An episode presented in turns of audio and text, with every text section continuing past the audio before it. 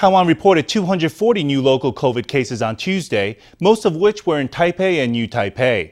The districts with the most cases were Wanhua and Zhonghe, and the Central Epidemic Command Center also reported two COVID deaths. One was a man in his 80s who had been hospitalized in Far Eastern Memorial Hospital. The other was a woman in Wanhua who was undergoing home isolation, and her family lost contact with her after her COVID diagnosis. She was found dead in her home on Tuesday, and the cause of death is under investigation.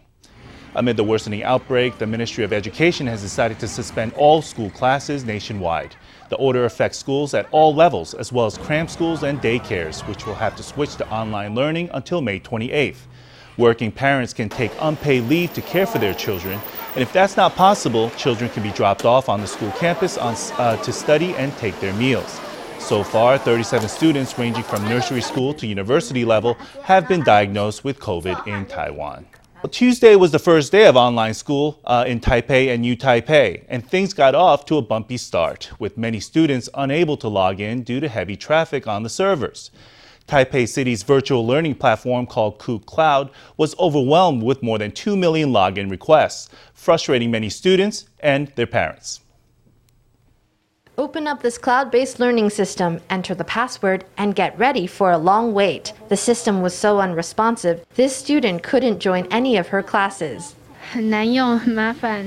It's very hard to use, very troublesome. Other schools are using Google Meet, and they've taken two classes on there already but we have been unable to go to class on Cook Cloud. Swap out the laptop for a tablet, and this student still can't log in. Some teachers ditched the Kook Cloud platform entirely, opting to use commercial video chat software. For parents, the intractable Kook was no small source of frustration. Other parents were asking over line whether anyone had been able to go on, or whether anyone had found ways in. We've all been trying, but so far nobody has successfully logged in. At a press conference on Monday, Taipei Mayor Ko Wen-je had promoted Kook Cloud for online teaching, but on Tuesday, the page was unable to cope with the traffic, leading to huge jams. Taipei's Department of Education says more than 2 million users try to use Kook Cloud, overburdening the servers and causing delays when logging in. We encourage teachers and students to use the educational videos and materials already uploaded to the Kook Cloud for non simultaneous learning. Either that, or using other online platforms or resources for classes. You can't say that the system was overwhelmed because of a large volume of traffic in a short period and use that as an excuse. I call on Taipei's Department of Information Technology to step in and offer its assistance to integrate the city's resources. Councillors blasted the city government and called for immediate improvement. In response, the Department of Education has sorted the city schools by district to establish a rotational system, one that takes turns every four hours to reduce the burden on the system. Taipei's Kook Cloud wasn't the only one with technical issues. New Taipei's online learning platform had similar setbacks. To address these issues, the main login page has been separated into several authentication pages, and users have been asked to use other learning platforms. It's been a bumpy first day for online learning, and schools say they'll need more support measures from the government. Besides trying to buy vaccines from abroad, Taiwan is racing to roll out its own COVID vaccines. On Tuesday, President Tsai, Tsai Ing-wen and Premier Su Tseng-chang visited the Central Epidemic Command Center, where they spoke with two leading vaccine makers via teleconference.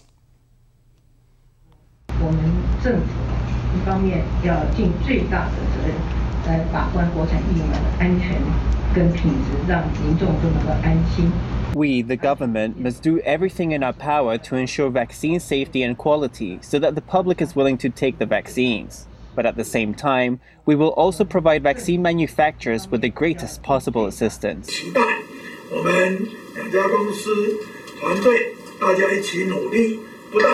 I look forward to these two companies working as one to provide the vaccines most needed by the Taiwanese people today. I look forward to them providing vaccines on an international level so that Taiwan can help its diplomatic allies and make a contribution. Today, two vaccine makers, Medigen and United Biomedical, have COVID vaccine candidates reaching the end of phase two trials. If all goes smoothly, made in Taiwan vaccines should be available by the end of July. Demand for PPE is, PPE is soaring as Taiwan records hundreds of local cases of COVID. We spoke to one manufacturer of, of, protective goggles who's seen demand spike. There's a growing appetite for everything from industrial visors to simple goggles. She's now got production lines running 24 hours a day in an effort to keep up with orders. Material goes into the machine and, mere seconds later, comes out as a semi finished pair of goggles. They're scrutinized by workers to make sure they're good before frames are fitted and the finished product is packaged. On Monday, more than 300 new local cases were recorded. Demand for masks, disinfectant, and even goggles is once more rising. Most people buy things like these normal glasses. This type is for medical professionals, like testers or nurses in hospitals. They wear things like this. In the last few days, we had some chemical warfare divisions and disinfection workers wearing heavier duty ones like these visors. Orders are growing for every grade of protective gear, and this manufacturer is working flat out to keep up. She's got workers on extra shifts to keep the goggles coming 24 hours and to maximize production. These kinds of glasses that protect against flying droplets are used by the average person. I think we got orders for about 60,000 or 70,000 pieces today, and for 20,000 or 30,000 visors.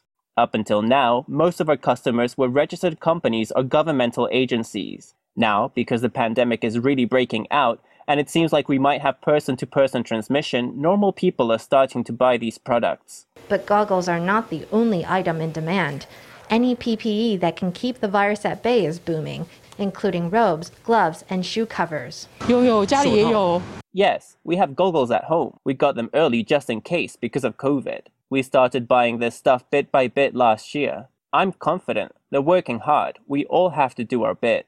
Up until now, fashionable masks seem the COVID must have, but real PPE is suddenly looking more appealing. The month of May is traditionally when tung flowers are in peak bloom. But under the influence of global warming, tung flower season has been starting and ending earlier. This year, the blossoms at New Taipei's Sanzhi were nearly all gone by mid May. We're currently at the Hengshan Li Trail in Sanzhi. Every May, tung flowers bloom here, but due to the warm weather this year, the tung flower season has ended earlier than expected. Tung flowers, which are admired for their vibrant white petals, usually start to bloom in April and peak in May. But this year, the flowers reached full bloom early.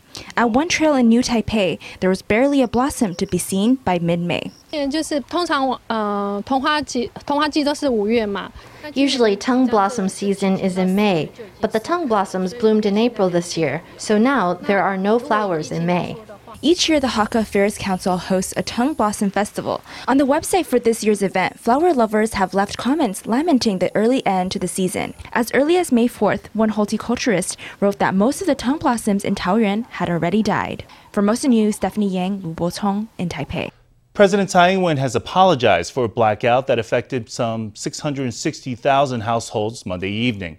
The power went out for the second time in a week after a generator failed at the Xingda power plant in Kaohsiung.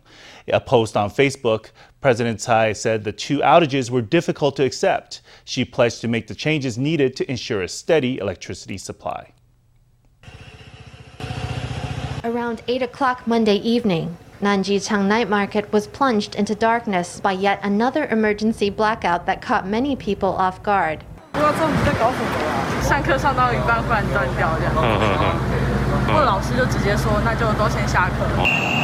Even the stoplights went black, and traffic had to rely on police officers for direction. People trying to toss out their trash found themselves groping in the dark.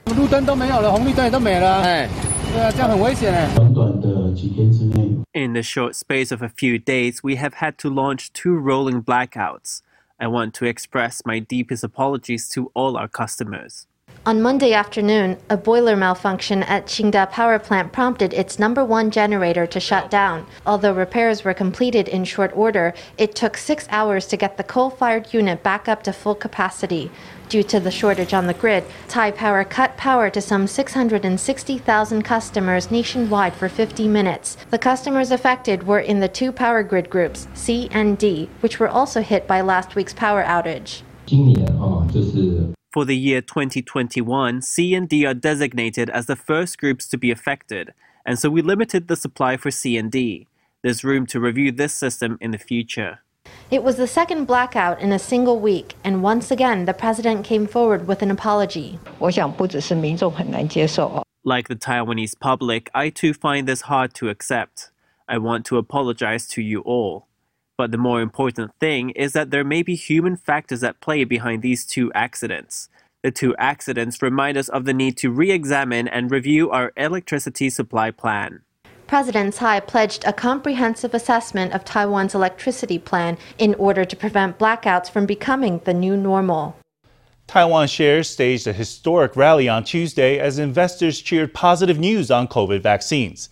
One day after dropping 3%, the TAIEX soared to close up by more than 5% or 792 points, making the largest single day gain in its history.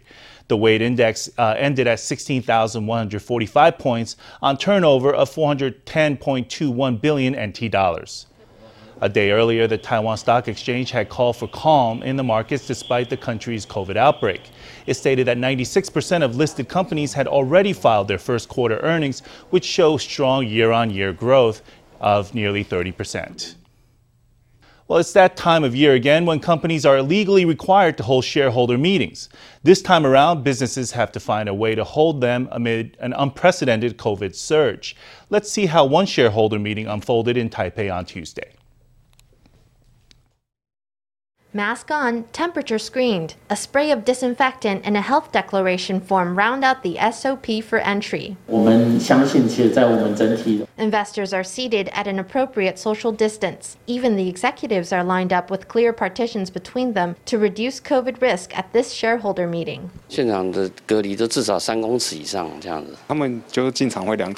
There's a temperature check at the entrance, and there's a strictly enforced mask mandate. Before the meeting, I had called them to inquire, and that's why I felt safe coming here. With Greater Taipei on a level 3 alert, this conference convened by an e commerce firm had every pandemic precaution in place. To prevent unchecked traffic, the venue was limited to a single entrance and exit, and every COVID restriction was strictly enforced. We're actually an OTC stock. According to the regulations on the OTC market, we can't go online entirely. A physical shareholder meeting is still legally required and very necessary. We've taken quite a few measures to lower transmission risk and to keep everyone safe and healthy. It's nearly peak season for shareholder meetings, and many Taiwan firms still need to hold one in a physical format. In the coming few weeks, the challenge of convening a meeting safely will put plenty of businesses to the test. A bakery in New Taipei is bringing stuffed Japanese milk buns to Taiwan like never before. A Taiwan Japan marriage is the source of the bakery's innovative products. Buns filled with shrimp and baked spaghetti are just some of the morsels on offer.